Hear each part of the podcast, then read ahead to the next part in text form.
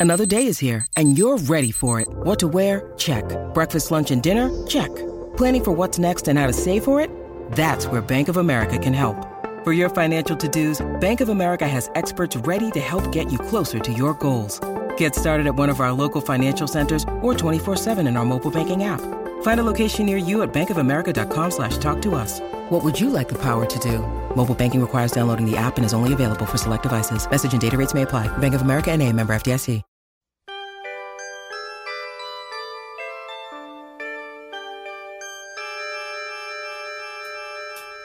The Whiz Kids had won it, Bobby Thomson had done it, and Yogi read the comics all the while.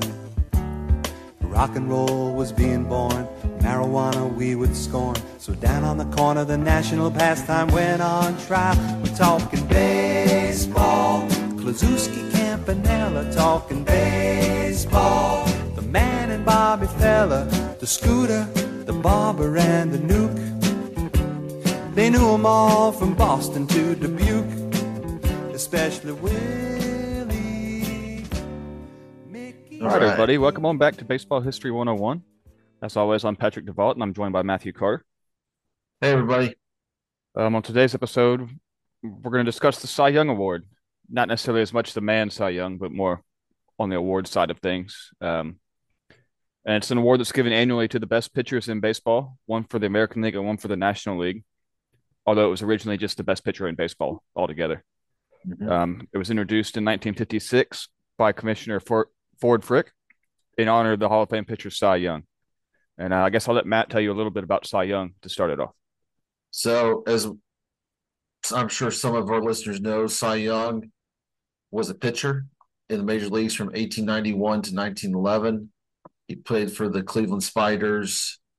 Uh, he played for St. Louis, but in the National League, but I don't think they were called the Cardinals when he played.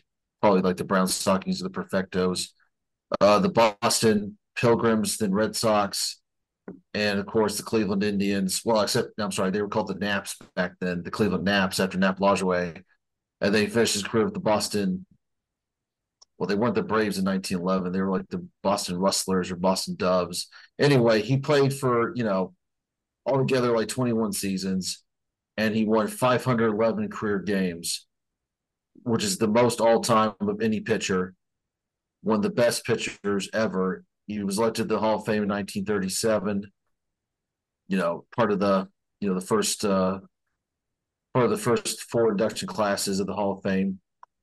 And this guy was great. And then you know he passed away in 1955, and so you know as a way to honor him, you Ford Frick's like, hey, let's come up with this award, you know, for the best pitcher in baseball per year.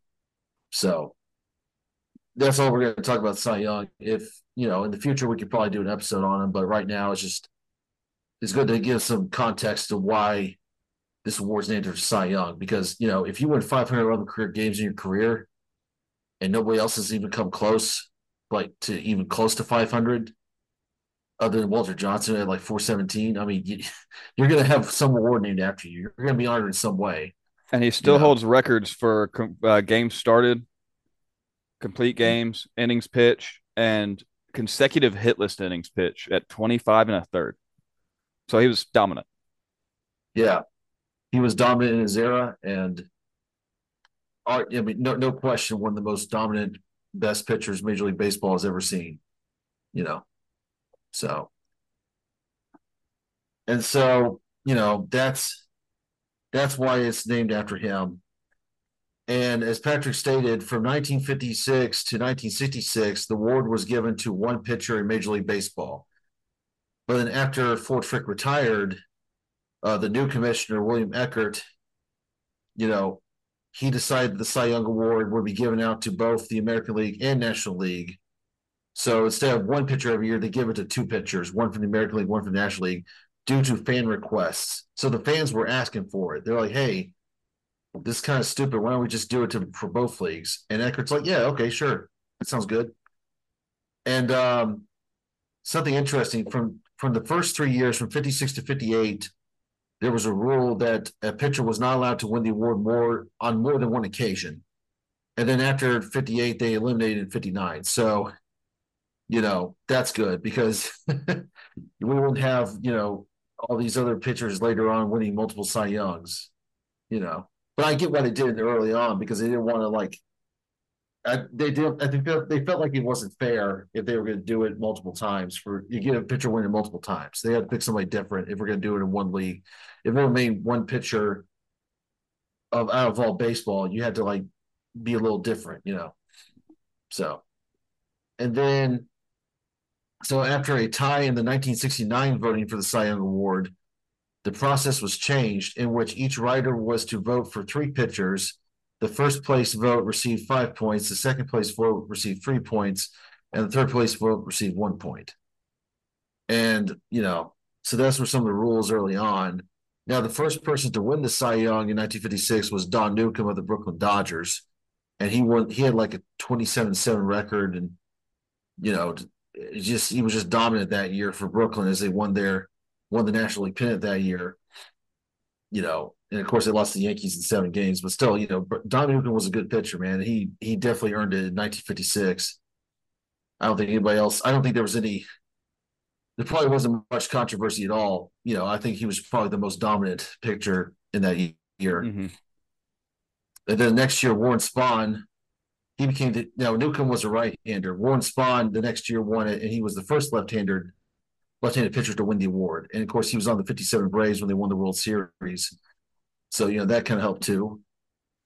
And then, you know, 63, Sandy Koufax became the first pitcher to win the award in a unanimous vote. And then two years later, in 65, he became the first uh, multiple two-time winner of the Cy Young Award. So he he's the first pitcher to win it twice, you know, multiple times which you know Sandy Koufax was dominant in the '60s. That's well deserved mm-hmm. for sure. You know, and then you know some other things like Gaylord Perry, 1978 uh, Hall of Famer Gaylord Perry became the oldest pitcher to receive the award. He did that at age 40, and that was a record until 2004 when it was broken by Roger Clemens when he won it at 42. And the youngest recipient was uh, Dwight Gooden, aka Doc Gooden, when he won it in 1985 at the age of 20 because he was just, you know, Gooden, before drugs got to him, he was just dominant in the 80s, you know. Mm-hmm. One of those guys, like, man, if you just laid off the drugs, you'd be in the Hall of Fame. but yeah, that's another story for another time. And yeah, so what were you saying, right? Uh, what were you gonna say, Patrick? Oh, I was just agreeing with you about him and uh, drugs, but that's something that happens to too many guys. Yeah, especially back in the day. Yeah, yeah. I like this fact also. In 74, Mike Marshall became the first reliever to win. And then in 92, Dennis Eckersley was the first modern closer to win. And since then, only one other relief pitcher has won the award, Eric Gagne, also a closer, um, which he was lights out. So, oh, yeah. So nine relief pitchers total have won the Cy Young across both leagues. Yeah. So it's not just exclusive to starters. You know, you can be a reliever and still be dominant and still win the Cy Young. So, you know, if you're a reliever out there, you know, just work hard and be, you know, and one day maybe you can win a Cy Young award. Um, and then 82, Steve Carlton, fellow Hall of Famer, became the first pitcher to win more than three Cy Young awards. And um, and then 94, Greg Maddux became the first pitcher to win at least three Cy Youngs in a row. And then the next year, 95, when he helped the Braves win the World Series, he won a fourth Cy Young in a row. So he's done it like four times. And then Randy Johnson did it again. He won it four times in a row from 90, 99 to 2002. So, you know, we've, you know, you can win it multiple times if you're that good.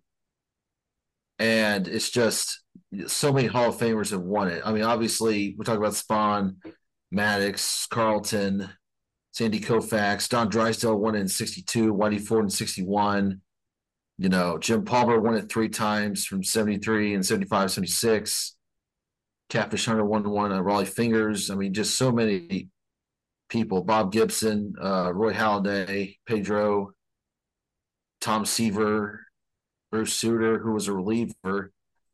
Uh, you know, Tom Glavine, John Smoltz, and I think I said Roy Halladay already, but yeah, just you know, I mean, And of course, Roger Clemens, he won the most Cy Youngs in history with seven, but unfortunately, he dabbled with the PEDs, and that's hurt his chances of getting in the Hall. Yep.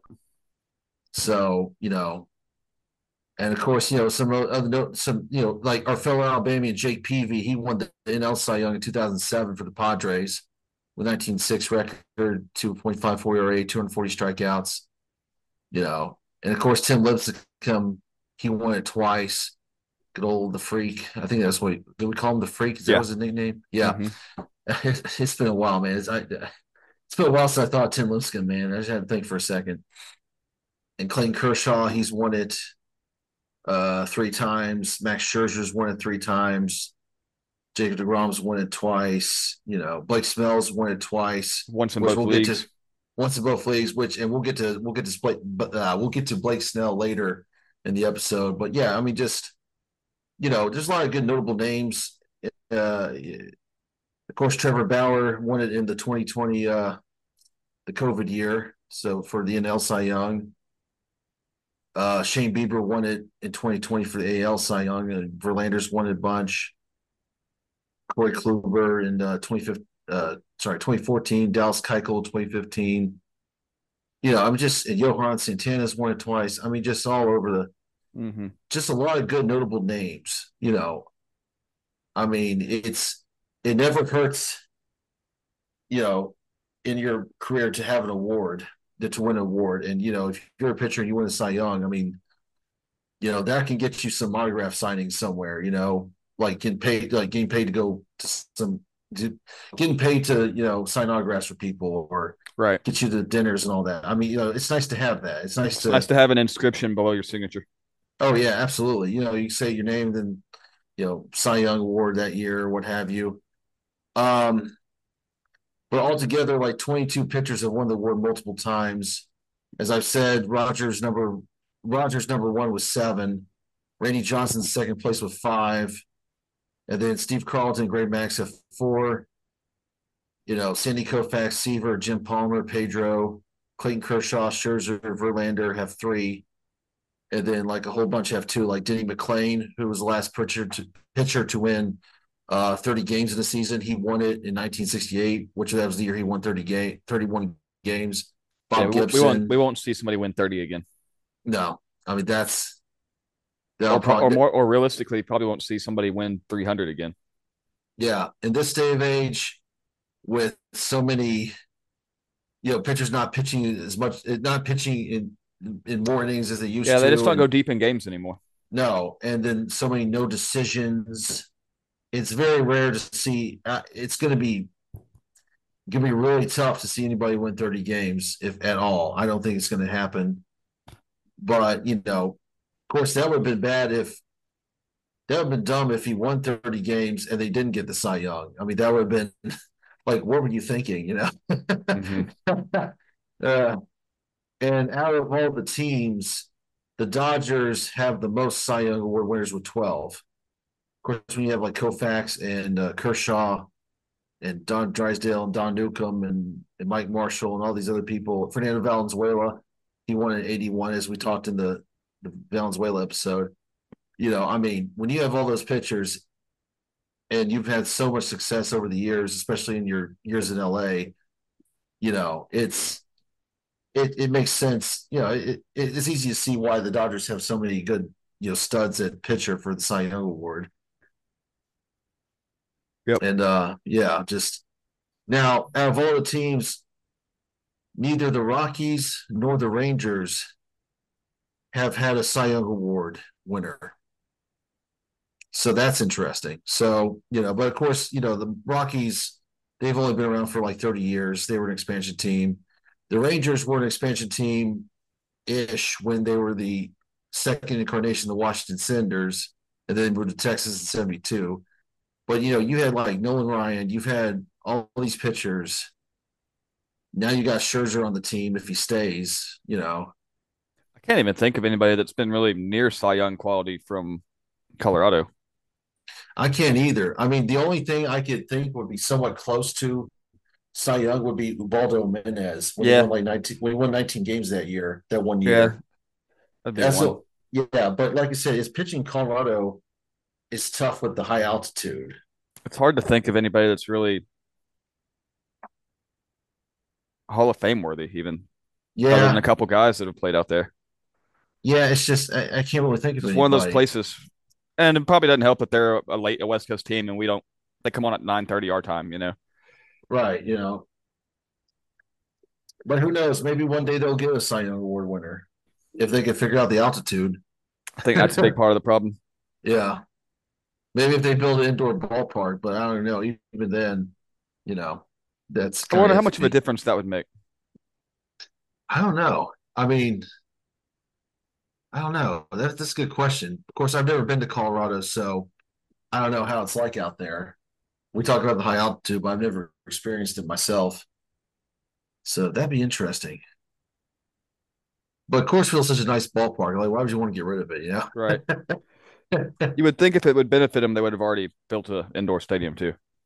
Yeah, exactly. You know, and out of all the Cy Young Award winners, there have been 20 players who won it unanimously for a total of 27 wins. As you know, and most of these are like Hall of Famers, like uh, we mentioned Koufax, Greg Maddux, Bob Gibson, Steve Carlton. Uh, Orel Hershiser won it in 88 unanimously. Our fellow Alabama Jake Peavy in 2007, he won that unanimously. And uh last year, Sandy Alcantara. Well, I said Alcantara. I I think I mispronounced his name when we talked about him in a previous episode. I think I said Alcantara, but I meant to say Alcantara. So if anybody wants, sorry about that if I, you know, mispronounced your name, Sandy. and then, you know, just uh, it's pretty good, man. So that's so I mean that's what we could talk about with the history of the Cy Young and the previous winners. But I think, I mean, do you have anything else to add? Because I kind of want to talk about some of the controversies. No, uh, we can get into those controversies. Yeah. So, as like any award, I'm sure like the MVP awards have this too. There's the Cy Young Award. There's always controversy about why certain players get selected for the Cy Young in in the years and some people don't. And you know, we can go on and on and on, and I'm sure there's there's plenty of examples of this.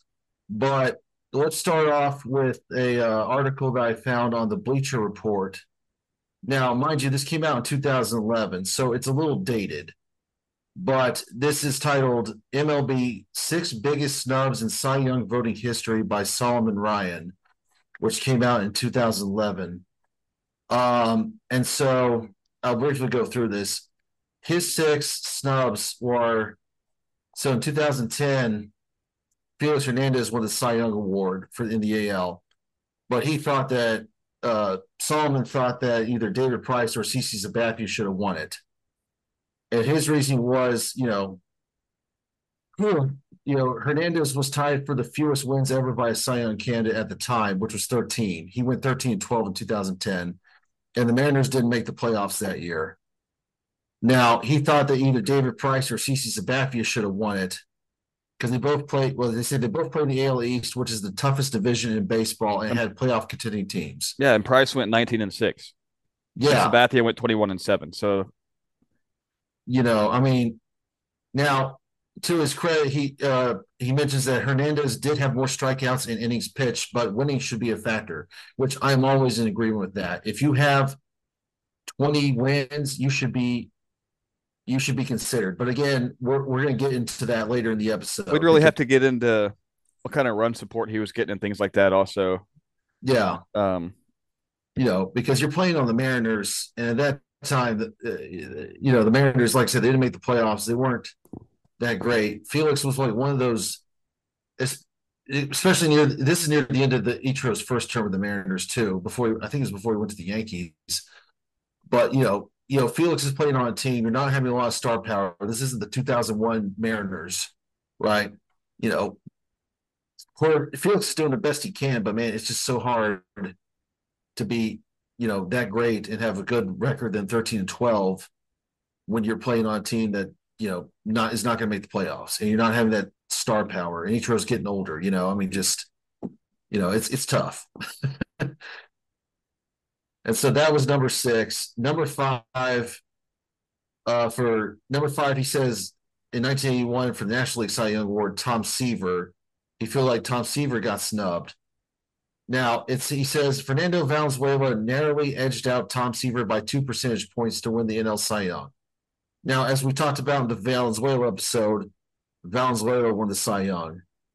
And you know, he also had 13 wins, but again, as we talked about, 81 was a strike year. They had a strike in the middle of the season. Nobody was getting 20 wins that season, if you were lucky.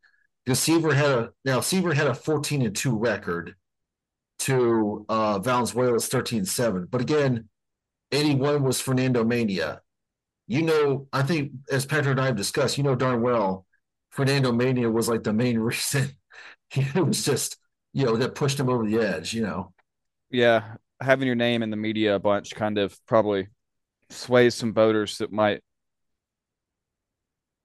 be a little bit less educated on the actual credentials of what you put in just because they see your name a lot they'll equate that to good things happening yeah and you know he was a spark plug for the dodgers that year they won the world series you know and and it's just you know, like I said, if, if you guys haven't heard our Fernando uh, Valenzuela episode, go check it out. You know, after you get done listening to this one, it's I recommend that too. It's that would have given that would have given Tom Seaver a um, Cy Young award in three different decades, also. Yeah, I mean, I get, I, I, I would say that he's got. I mean, these are both good points of you know Sabathia and, and um, uh, Price and Tom Seaver. I can see how he got snubbed, but you know, like I said, Fernando Mania, it's hard to beat, man. Yeah. that was that was the year of Fernando. Like we talked about on his episode, man. He was the dude there for a minute. Yeah, he was. And then number four, um, for the AL Cy Young Award, Nolan Ryan in 1973. And it says, although Jim Jim Palmer won in 73, although Jim Palmer pitched very well, Ryan was snubbed. Palmer's wins above replacement was 6.1 compared to Ryan's 7.9. Ryan also threw considerably more innings and had 225 more strikeouts than Palmer. Yeah, that was as we talked in the Ryan episode. He had 383 strikeouts that year. He set the record for most strikeouts in the season. But you know, I do have a. He's mentioning wins above replacement, but like in 1973, nobody was. I don't think wins above replacement was a thing in '73. No, no. Let's see when wins above replacement was created. Yeah, because it it's just I I I get where he's going with this, but at the same time, it's like if you're going to put newer um, ways to grade statistics and grade grade greater player's um, greatness to that's already that's like a newer uh, way to do that to like a in the past. I just don't it's like you can't do that. That's that's that that's not what happened in 1973. They don't. I don't think they had war back then. You know. I just don't really agree with that. That's what I'm trying to say. 2000 early 2000s it looks like when they really started using it okay yeah i can't really i can't find when it was developed but yeah but like like i said 73 nobody was talking about it now I, as I mentioned, I'm thinking the Nolan Ryan episode. There's a video on YouTube, and I wish I could remember who did. I think it was Baseball Historian talking about three years that Nolan Ryan should have won a Cy Young, but he didn't, and 73 was one of them. And they were comparing him to obviously Jim Palmer, who won it, and also Bert Blyleven, who pitched for the Twins.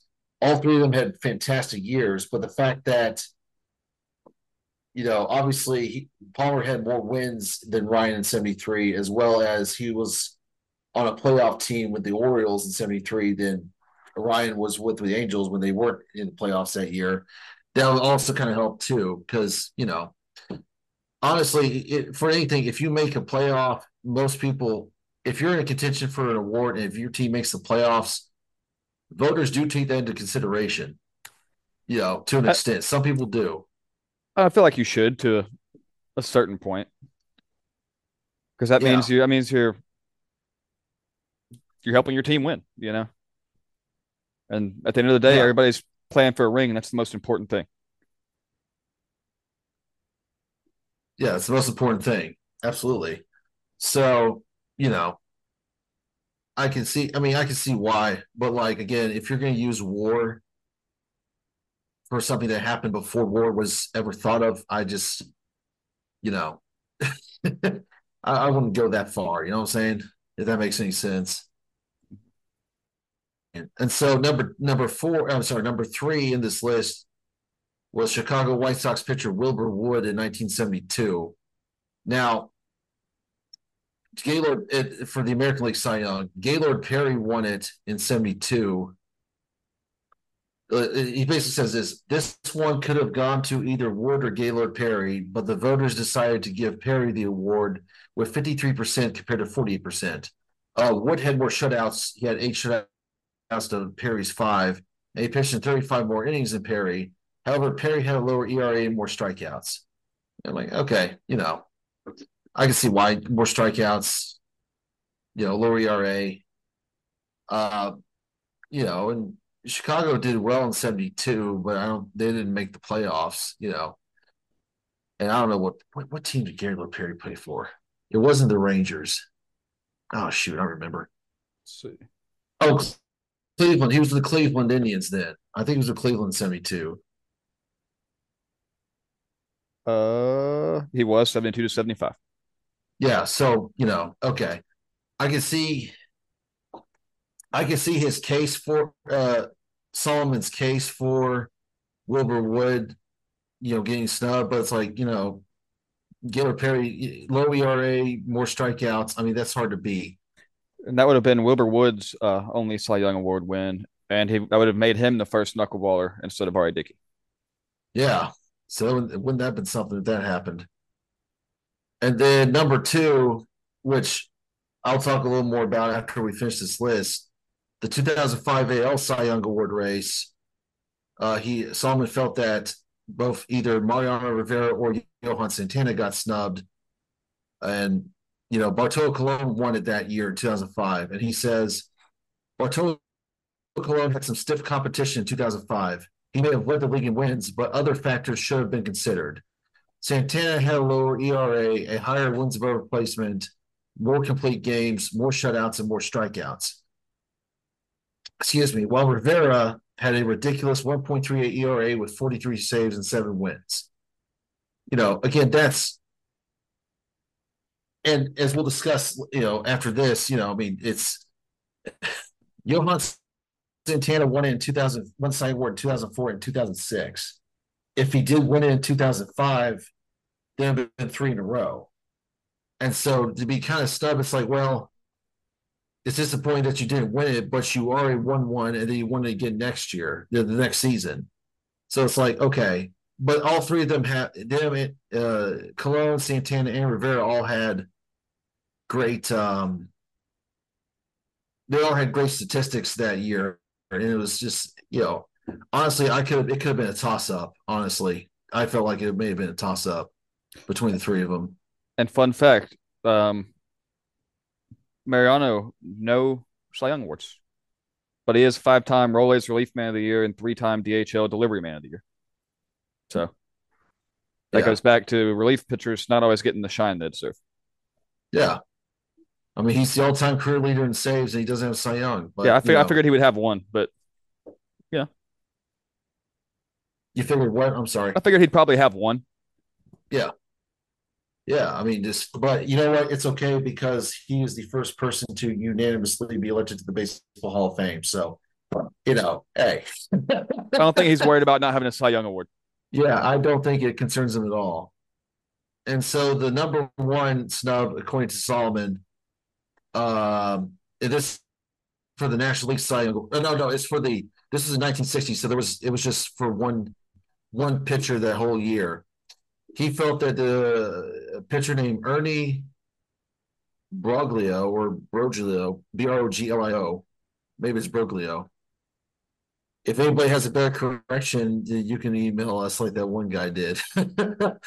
but um, he said, uh, Solomon says, Do I understand how Broglio only received 1% of the vote compared to the winner, Vern Law, with 50%? And his answer was no. Broglio finished third when in reality he should have finished first. Broglio had more wins than Law, the same strikeout, I'm sorry, the same amount of losses as Law, and a lower ERA, which uh, Broglio had 2.74 to uh, Vernon Law's 308, and a better wins above replacement and more strikeouts than than Law. And he said he says finishes with the the only reason why Law won the Cy Young was more innings pitched in complete games. And Law was on the Pittsburgh Pirates, who won the World Series that year. So you know, I mean, that brings us back to what we were talking about a minute ago. Ernie Ernie led the National League in wins.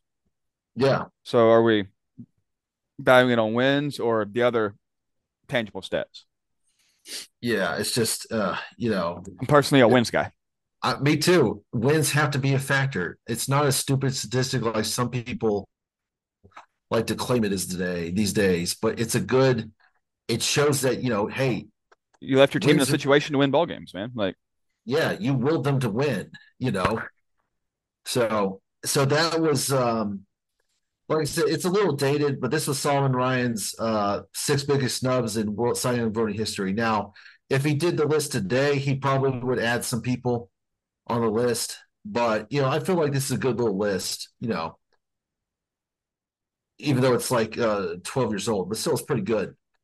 You know.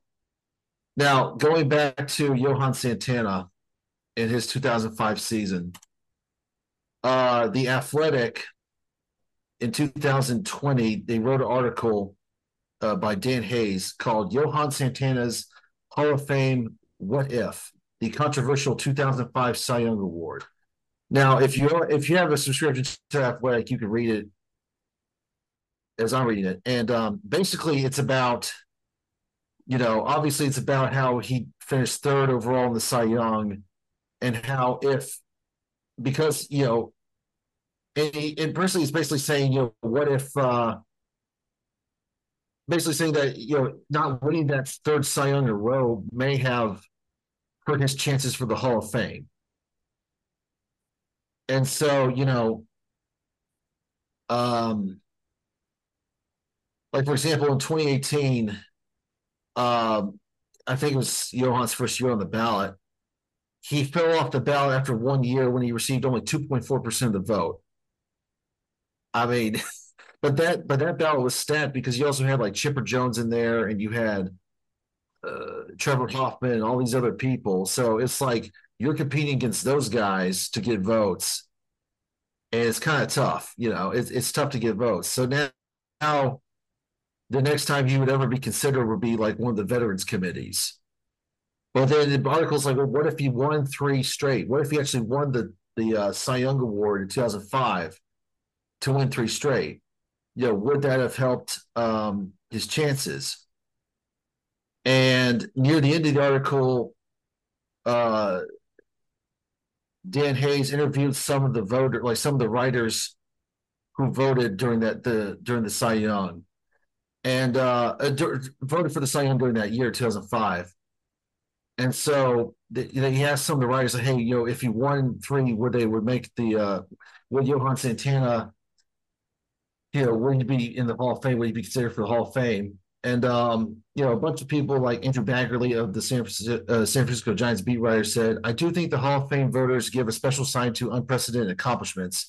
There are plenty of instances where in which peak dominance was so overwhelming that voters have been willing to overlook some shortcomings in longe- longevity. Sandy Koufax is the best example of this, and to a lesser extent, Pedro Martinez.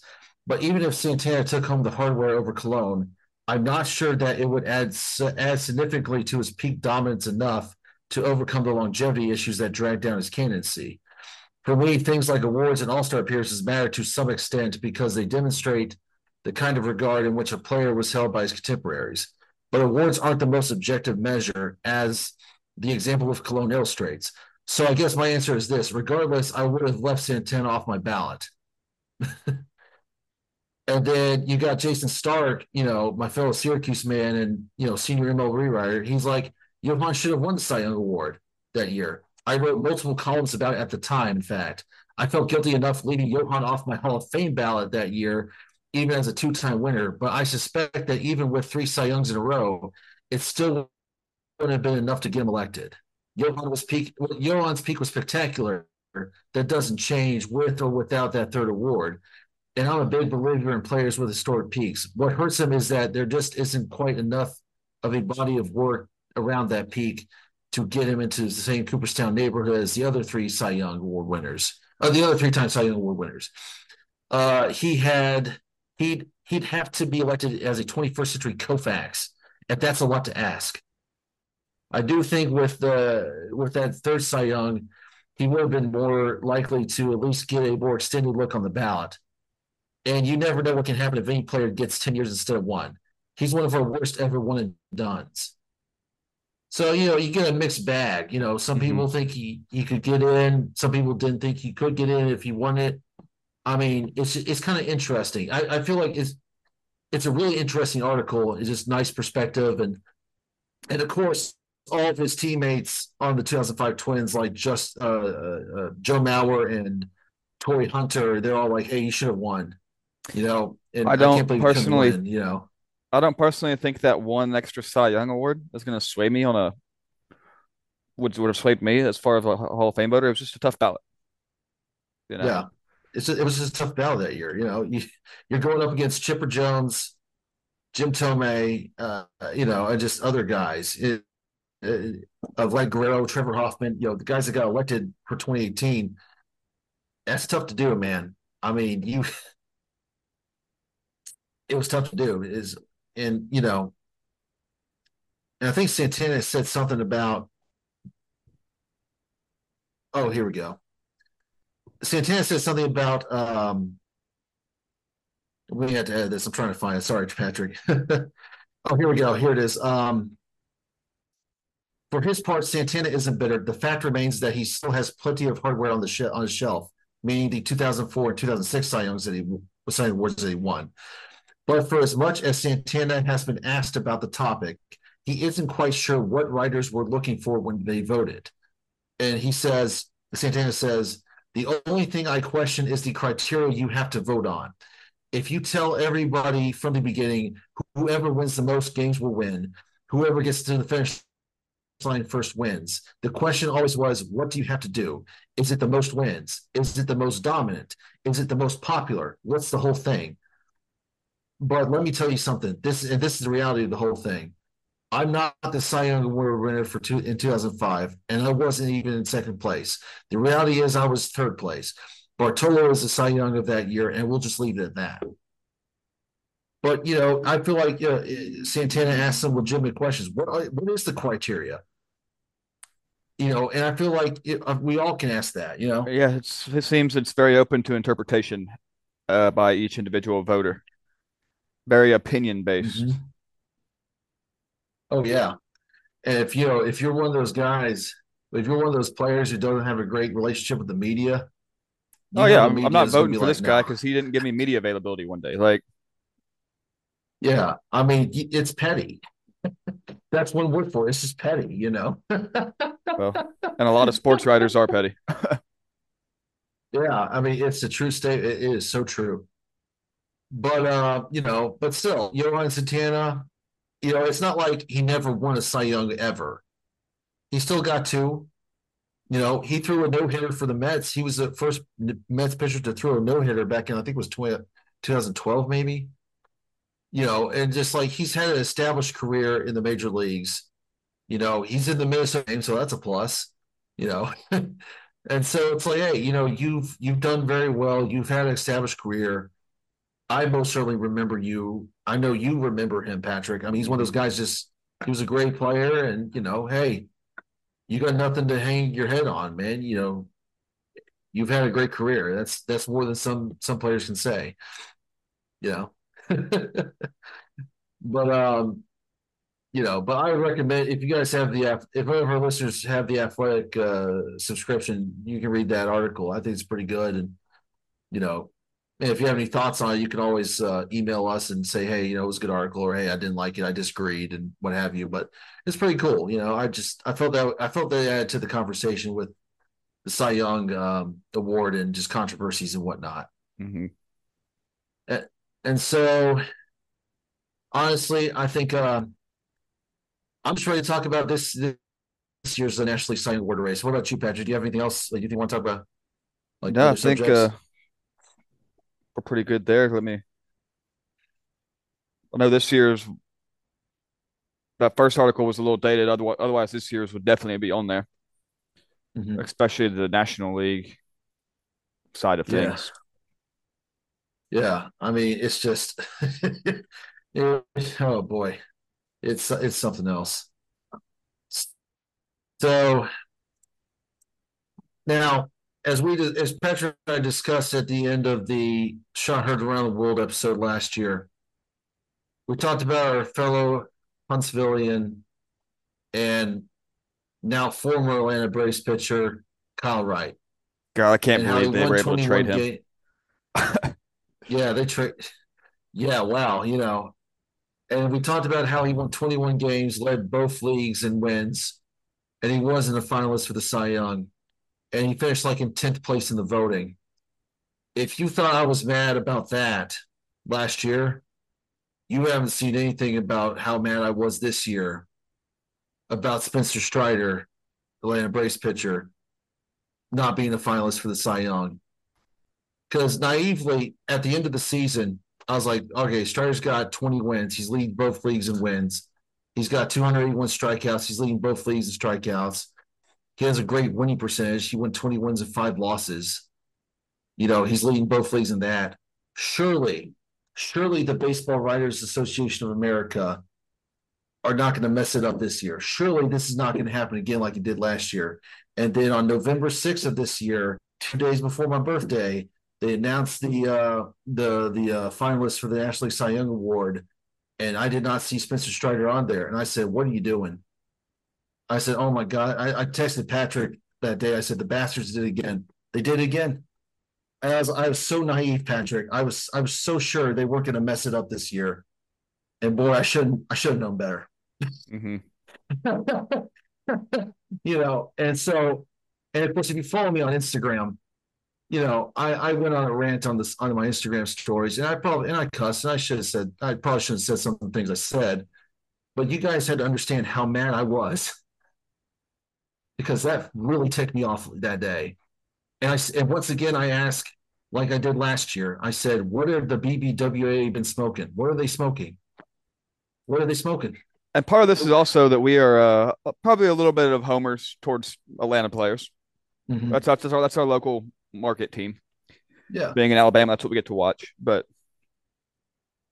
I definitely feel like it was unjust. Um,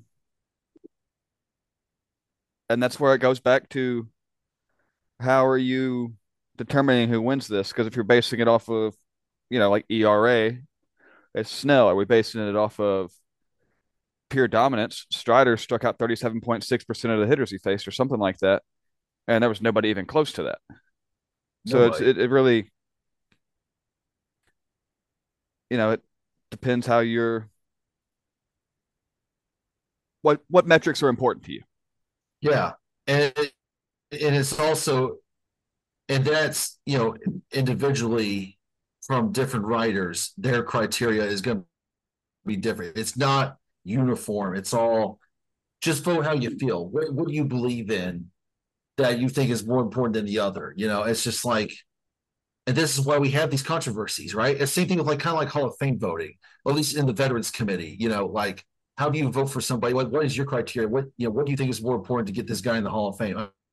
I mean, it just happens like even like and probably in other sports too, you know, and how voting happens in other sports. It's just going to be different from one writer to the next, you know.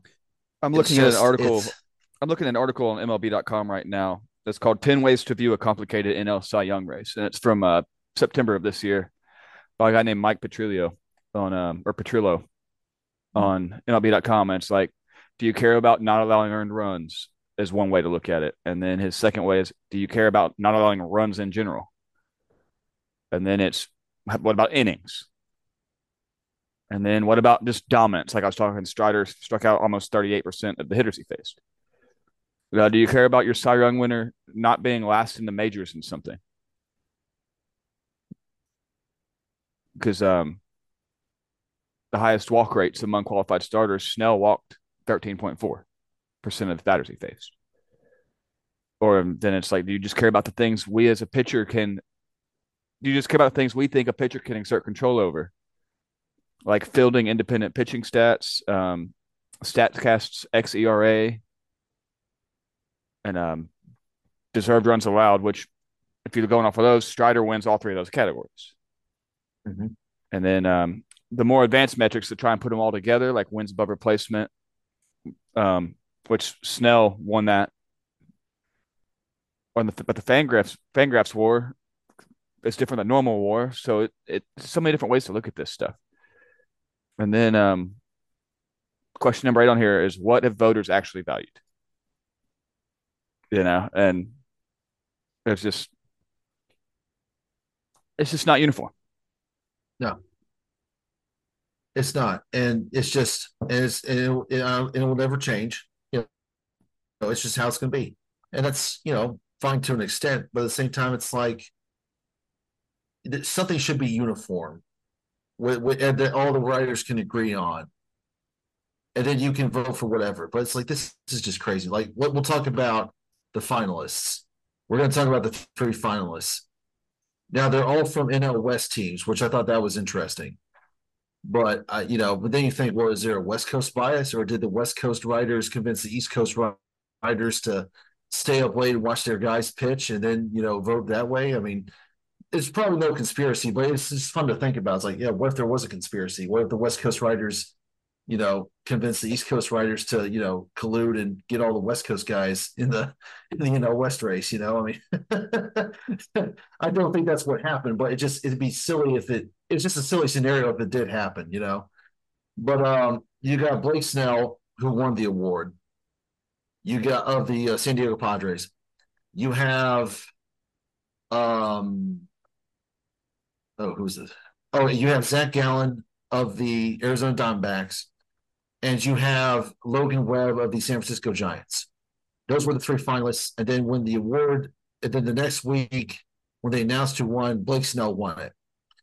As you know, and honestly, if we're talking about just those three pitchers, I felt that like I felt that, that Snell was the best one out of the three in that sense. But again, the fact that you know, and then we look at the final voting, for this year for the NL Cy Young. Right. Snell gets it with uh 28 first place votes and two second place votes. So altogether 204 points. Logan Webb gets one first place vote. Zach Gallen gets one first place vote. Uh, Logan Webb got like 86 points. Uh, Gallen got 68. Spencer Strider, now he did better than Kyle Wright last year.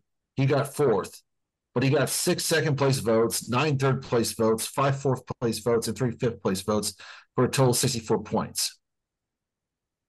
And this is where I'm like, I, I really, really, really, really do not agree with this. Because if you look at Logan Webb, now I'm not going to knock Blake Snell. I'm not going to do it. He's a but fine pitcher. He's a fine pitcher. He's won award for the Tampa Bay Rays in 2018. I just think he was in second place. Yeah, I just think he was in second place. But explain to me how Logan Webb of the San Francisco Giants, a pitcher with a record of 11 wins and 13 losses, is in second place, while Spencer Strider is in fourth place with a better record of 20 wins and five losses.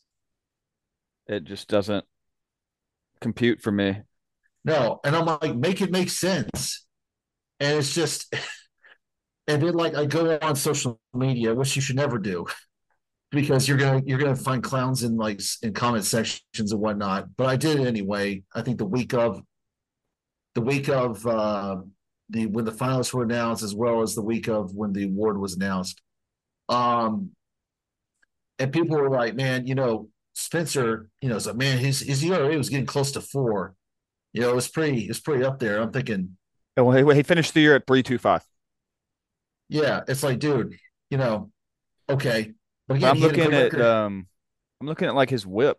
It was 1.1. So every inning, you're just letting one guy, one, let more than more than a guy on base an inning. You know. Yeah.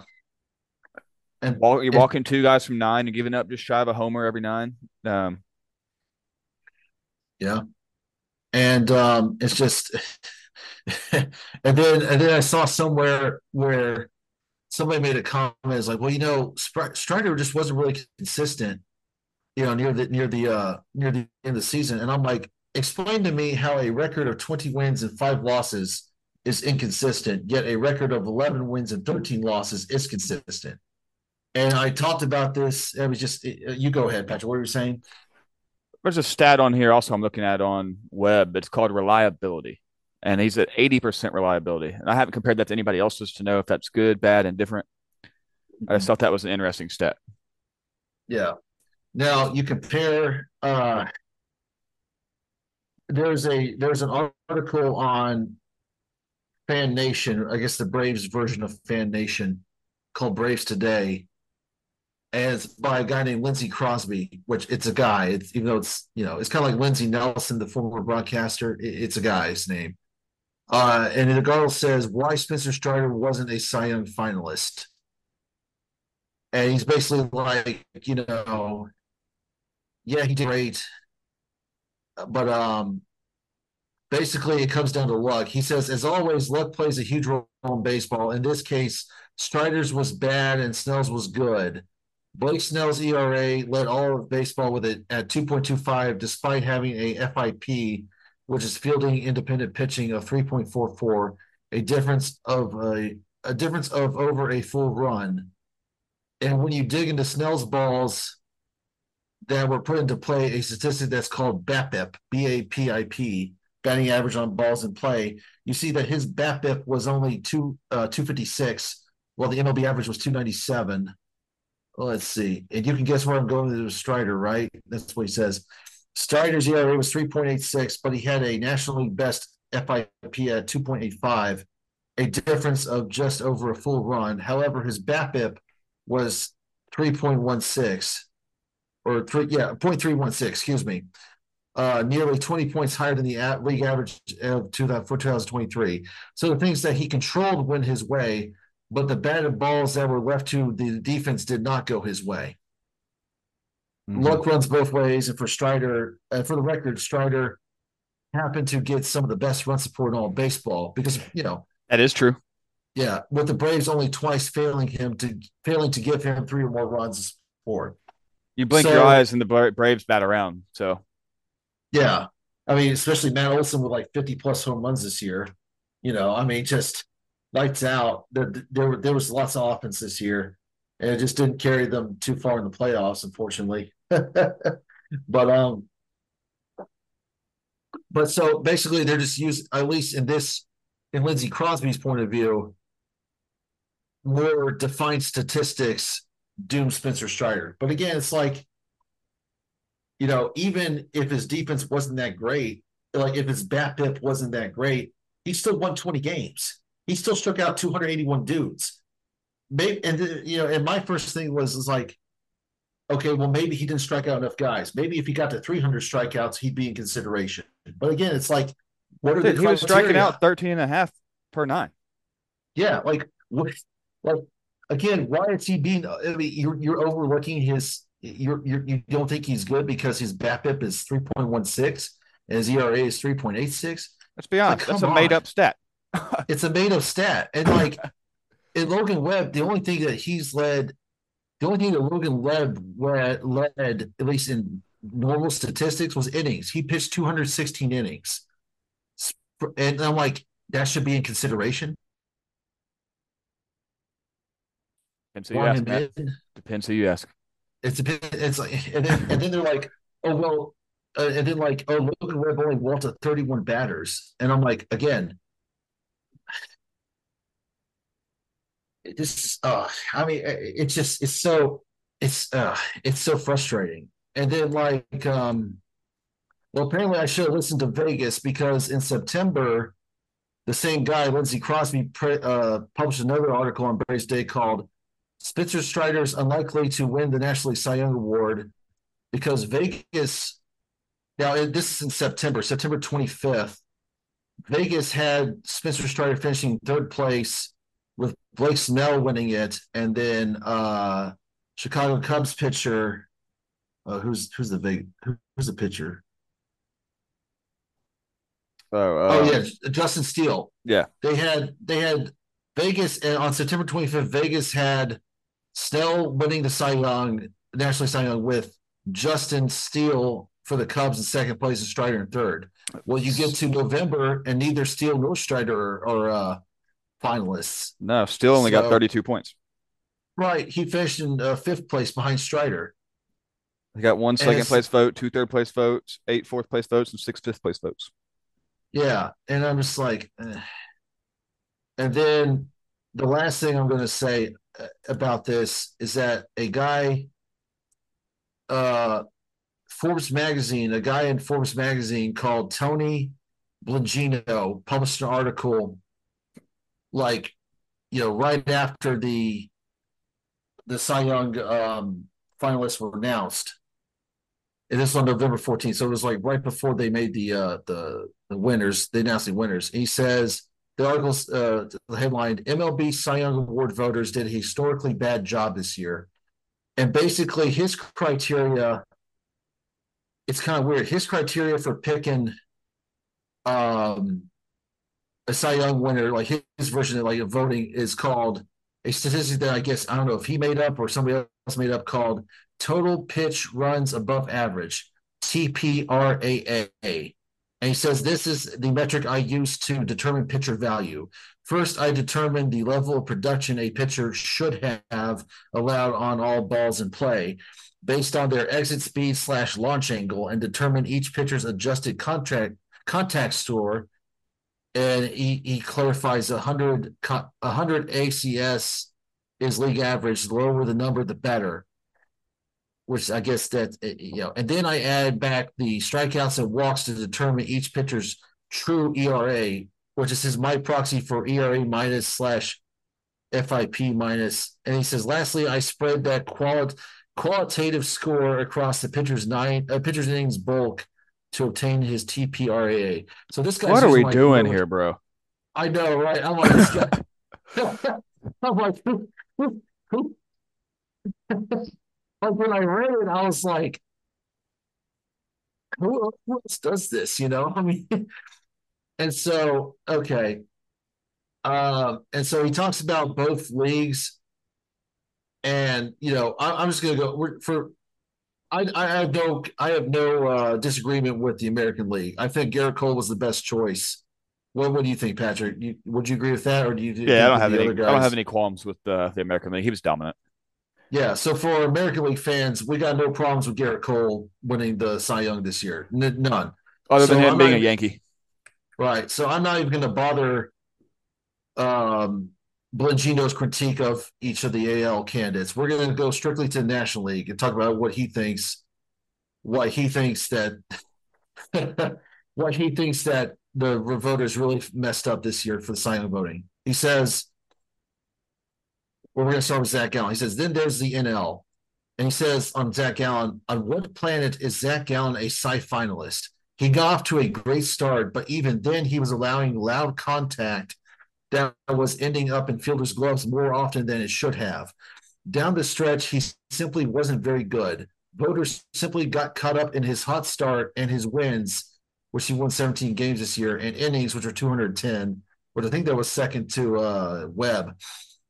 And he said his 121 adjusted contract contact score was the worst among NLERA qualifiers, worse than Patrick Corbin, worse than all of the American League ERA qualifiers, which included Lance Lynn and Lucas Giolito, uh, who both allowed over 40 home runs that season.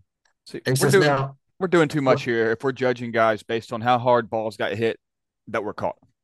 right, We're doing too much. we're doing too much. I mean, just you know, it's like just be glad that they got It's an out. outs. It's an out. It's an out. Like so, It's a a weak round. It's a weak round ball in the scorebook, man. Nobody can be Nolan Ryan and, and just strike out, you know, 300 plus batters consistently on a consistent basis. Strider can Yeah, get close. Sorry, can get close. He got 281. Hell, he may get to if he if he's healthy and he he, Right. he, he could get to 300 next year. I mean, the, the, the possibilities are endless. But it's like, I mean, like, I get. I mean, I agree with him that they messed it, that they didn't get the the finalists right. But at the same time, like your statistics, I'm just like I'm not following them. Like he says now, I love Gallen and think that he has a very bright present and future. and have for a long time, but he should not, be a Cy finalist. And then he goes to Snell, and he's like, then there's Snell, the heavy favorite to win the award, which by the time this was published, it was November 14th. So it was before they they announced the I think it was right before they announced the winner. So this was published before then. And he says, like fellow favorite Cole, uh, Snell was extremely fortunate across all batted ball types, and his 94 adjusted contact score is way worse than his actual unadjusted 70 mark. I didn't even know that unadjusted contact score was a thing too. I mean, this is we're learning new things today, Patrick. I mean, you know, things that we may not have needed to know, but here we are. You know, we're gonna have to work on developing our own stat because it Yeah. appears as though anybody can make up a stat these days. yeah. Let's let's figure out our own stat. You know, and uh, BBH he- 101 plus is what we'll call it. Okay, I love it, man. we should make that into t-shirts and stuff, man. uh, Jesus anyway, Christ. But he goes on with Snell and says his innings bulk, which was 180, is lower than any pitcher we'll discuss today. But despite that, he led all of baseball with 99 walks. Yeah, he led the National League in walks. So that was, if we were going to ding Snell on anything, it would be his walks. But again, I mean, other than that, He was good enough to pitch out of it, man. yeah, he was good enough to pitch out of it. You know, and the Padres weren't that great this year either. You know, I'm gonna judge you harder on walks, slam on hard hit line drives at your shortstop. exactly. If your shortstop makes the out, then who Yeah. cares? I'm gonna judge you harder on the walks for sure. You're getting out, yeah, you're getting out of the inning, and like if it's, you know, and it's quicker to get outs that way too than striking guys out. Keep that pitch count down. Right. That's what you. That's what everybody. That's effective pitching. Yeah, you're doing a good job. Why are you getting um, uh, disqualified by that, or you know, like getting dinged by that? You know, it's, stu- it's stupid. See those hard hit balls start balls start leaving the ballpark. We're having a different conversation here. Right. And then he continues with Snell. These are not points that can simply be glossed over. He should not be a finalist, let alone the award winner. And then he gets to Logan Webb. And he says, Webb is an interesting case. Lots of inning bulk. As we discussed, he led the National League in innings pitched with 216. Apparently, he led all of baseball with 216 innings pitched. He's also the preeminent grounder generator among MLB starters with a 0.4 degree average launch angle this season. That said, Webb allows loud contact across all batted ball types. His 90.3 miles per hour overall average exit velocity allowed was better than only Gallen's 91.4 MPH among NL ERA qualifiers. And they said, I will give voters credit for overlooking his 11 and 13 record. Stop it. Nobody should look that over. It it, yeah. It kind of tracked a little bit until that last line. Yeah, and I was like, Like like the guy's not getting banged around the park. Maybe a check in his favor, which I know yeah, counteracts what we were saying about the guy getting hit hard, but that's not a detractor for me. But I want a guy pitching for me that's not going to get hard. yeah. Now that's this, not that's not going to be a major factor, but uh, it's a mental note. This guy doesn't get hit hard. He gets a no, lot of ground just- balls. Ground balls generate double plays. Yeah, he's He getting gets out of innings. and it's lower lower pitch count. You know, lowering the pitch count's a good thing these days. I know I kind of contradicted myself a little bit there on judging somebody for getting hit hard, but if it's an out, it's an out.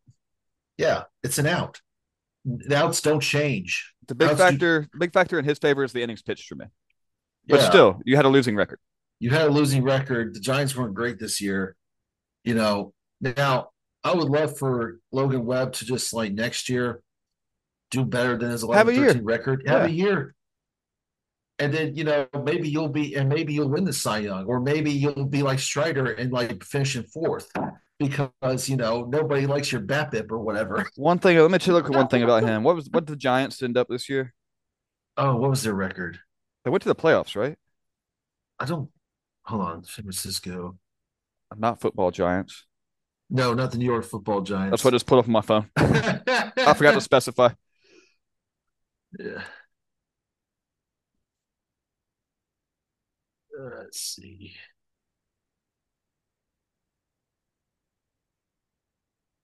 What was the record this year?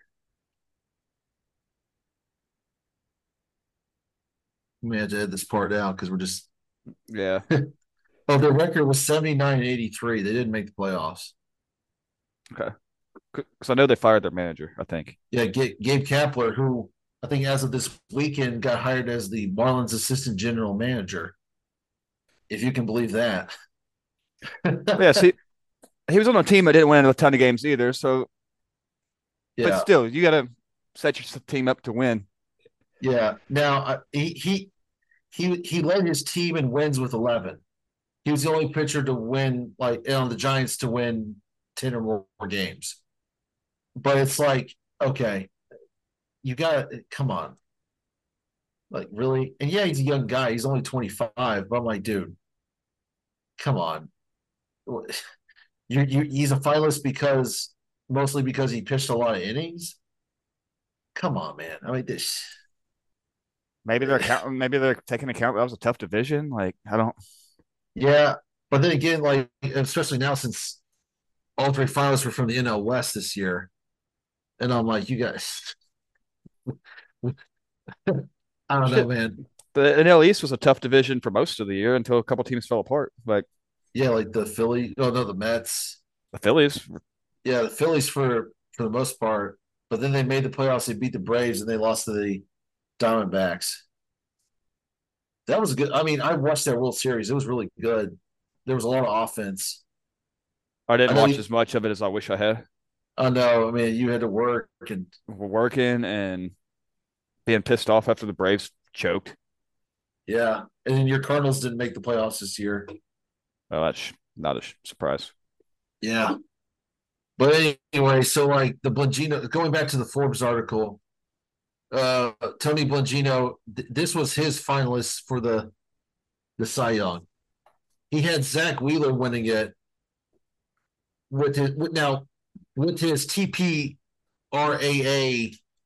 taken into account. His top three was Zack Wheeler, the Phillies, and then Strider, and then Corbin Burnes for the Milwaukee Brewers. That was his top three. And he's like, you know, Wheeler had to him his TPRAA was 31.8.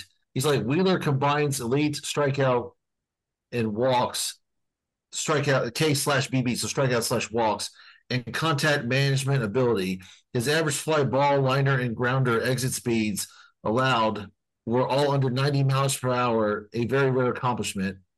And his adjusted contact score of 82.5, misleading nationally by 0.01. And then for Strider, his TPRAA was 30.9, and he says Strider was the media favorite for much of the season, and a couple of bad starts at the end dropped him out of the finalists for some reason. Yeah, he did yeah. have two bad starts down the, down the stretch. Maybe that had something to do with it, but again, it's like, dude, you won 20 games. You led you led the league, both the National League and Major League Baseball in multiple categories make it make sense. You know? I think what we're realizing here is both of us are wins is probably top one or two things we're looking at. Yeah. And we're just not into these BABIP and TPRAA stats, you know? And then he, he goes on to say Strider's K rate was historic and his contact management performance went from bad to acceptable with a 100, well, 106 ad, adjusted contact score down the stretch. And then for Corbin Burnes, he says, and Burnes, his season has been criminally overlooked. He actually nosed out Wheeler for National Content Manager of the Year honors with an 82.4 adjusted contact score. But I'm like, other than Mr. Blengino, who wrote this very interesting article, which if you if most ba- most baseball fans will probably read and go, "What the hell is he talking about?"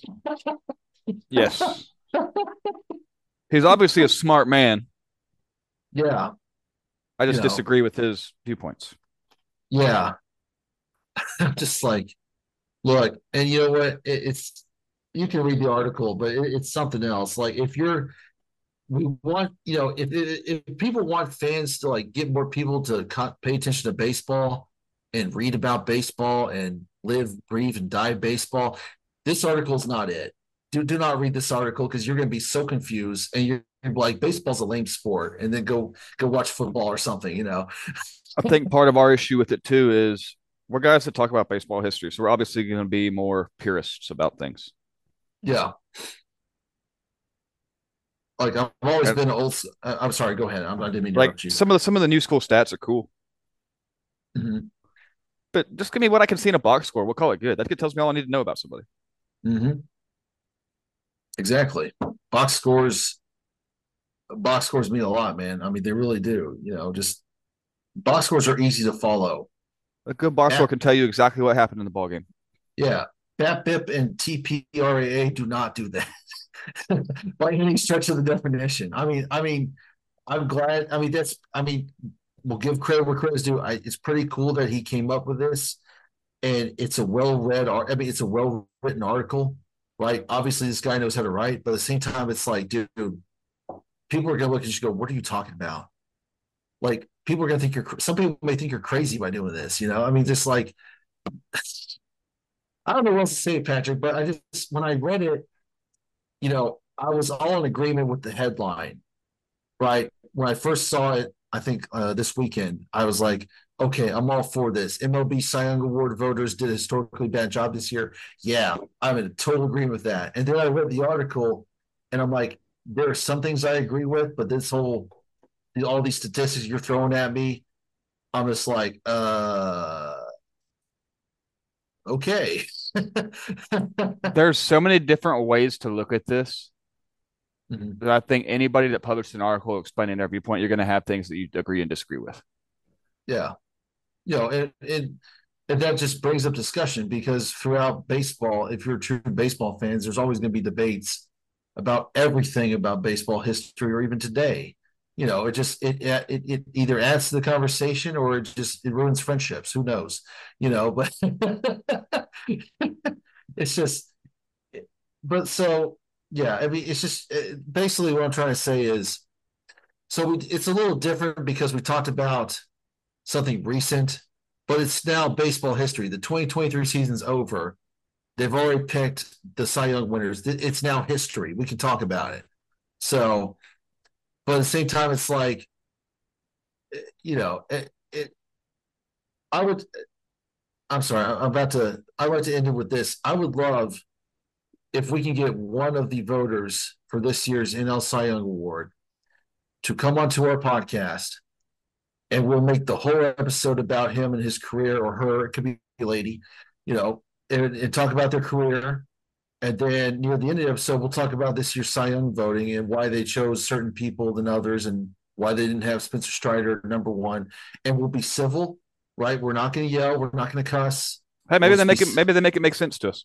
Yeah, it's like you know, as I've you know, to quote to quote Clay Edwards from the Save Jackson podcast, make it make sense. You know, I mean, just make it make sense because honestly, I'm not. You're these all these crazy stats that they're doing now. I'm not. This does not compute to me. You know, let's talk about it.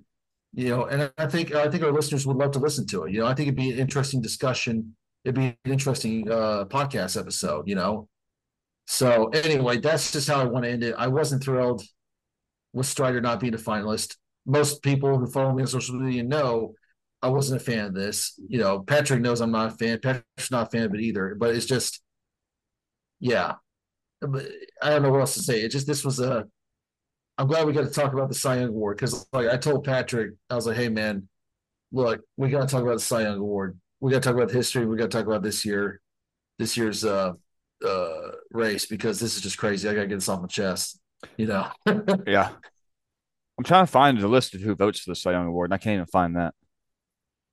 Yeah, some people some people like to keep that secret, but some people publish kind of like the Hall of Fame voting. They'll publish their ballots, and I'm like, okay.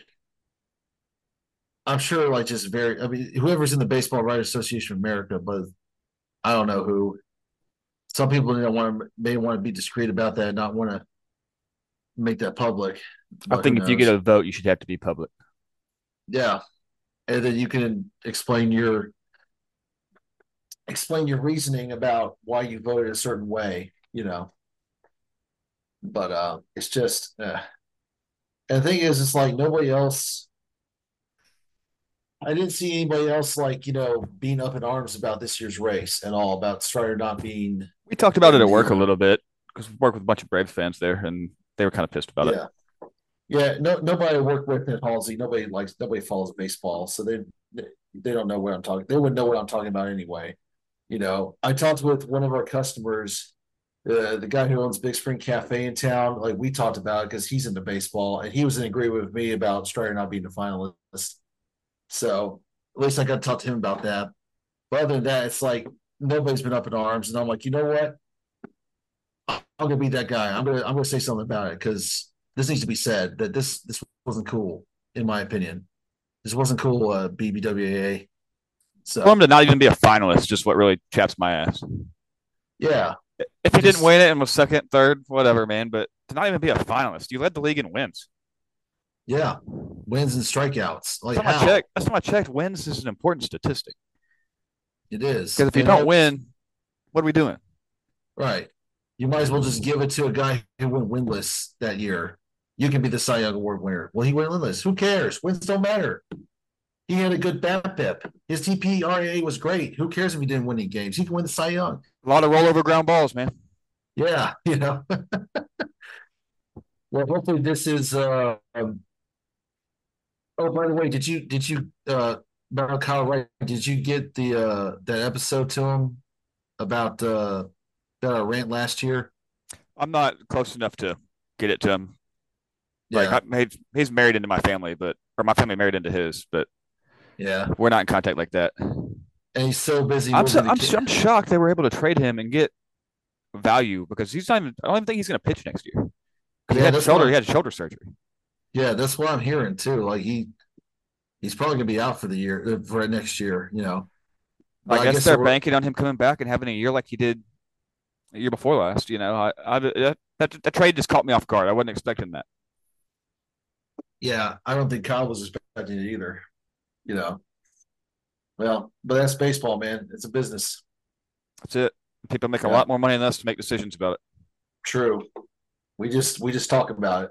yeah, we just get to we just get to complain about them when they don't work out. Yeah, you know, and that's what you know. It's good dialogue, you know. Just be civil and be like, "Hey, I don't agree with this." Don't be like, "I'm going to burn down the stadium if I don't like." you know, just don't be like that. You know, just just be like, "Hey, I don't agree with this. I'll just rant about it on social media, and that's it." You know, or rant on a podcast, and that's it. You know. anyway, that's that's all I got to say about Cy Young. I'm sorry. If, I think we got it covered. Yeah, I'm sorry if we rambled a little bit, but man, it was just there was just a lot to say on the subject. There was a lot. and I just wanted to apologize to our listeners for, you know, not being not getting the podcast out. It's been a few months since we've uh, recorded. We just both been very busy. Life. So, yeah, with life. But this is a side do, gig for us, you know. Yeah.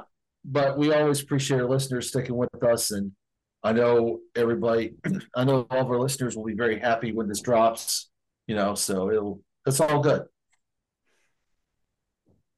All right, man. That's all I got.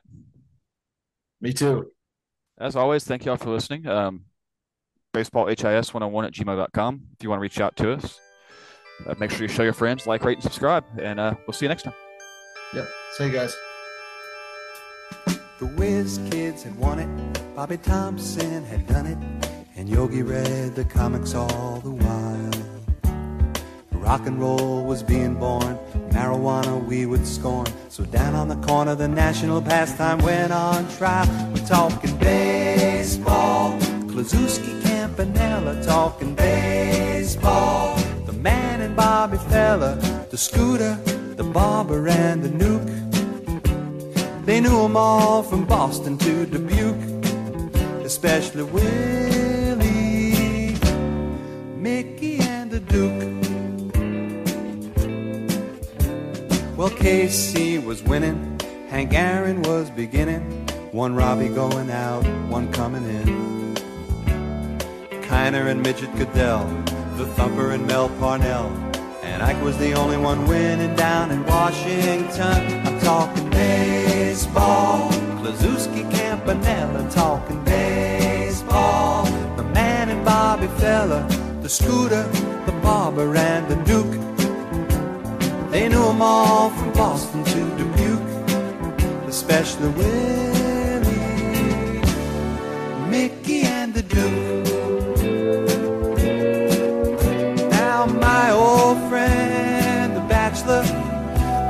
war, he was the Oklahoma kid. And Cookie played hooky to go and see the Duke. And me, I always loved Willie Mae. Those were the days.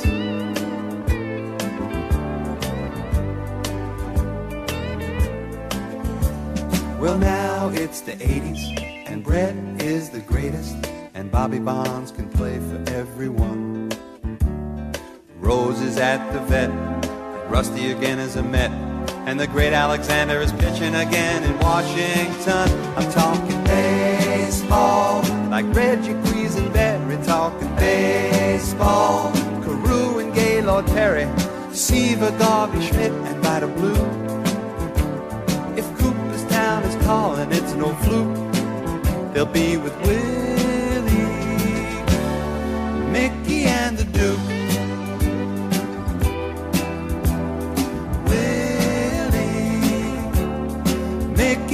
to do. Say hey, say hey, say hey. It was Willie, Mickey and the Duke. Say hey, say hey, say hey. I'm talking Willie, Mickey and the Duke. Say hey, say hey, say hey.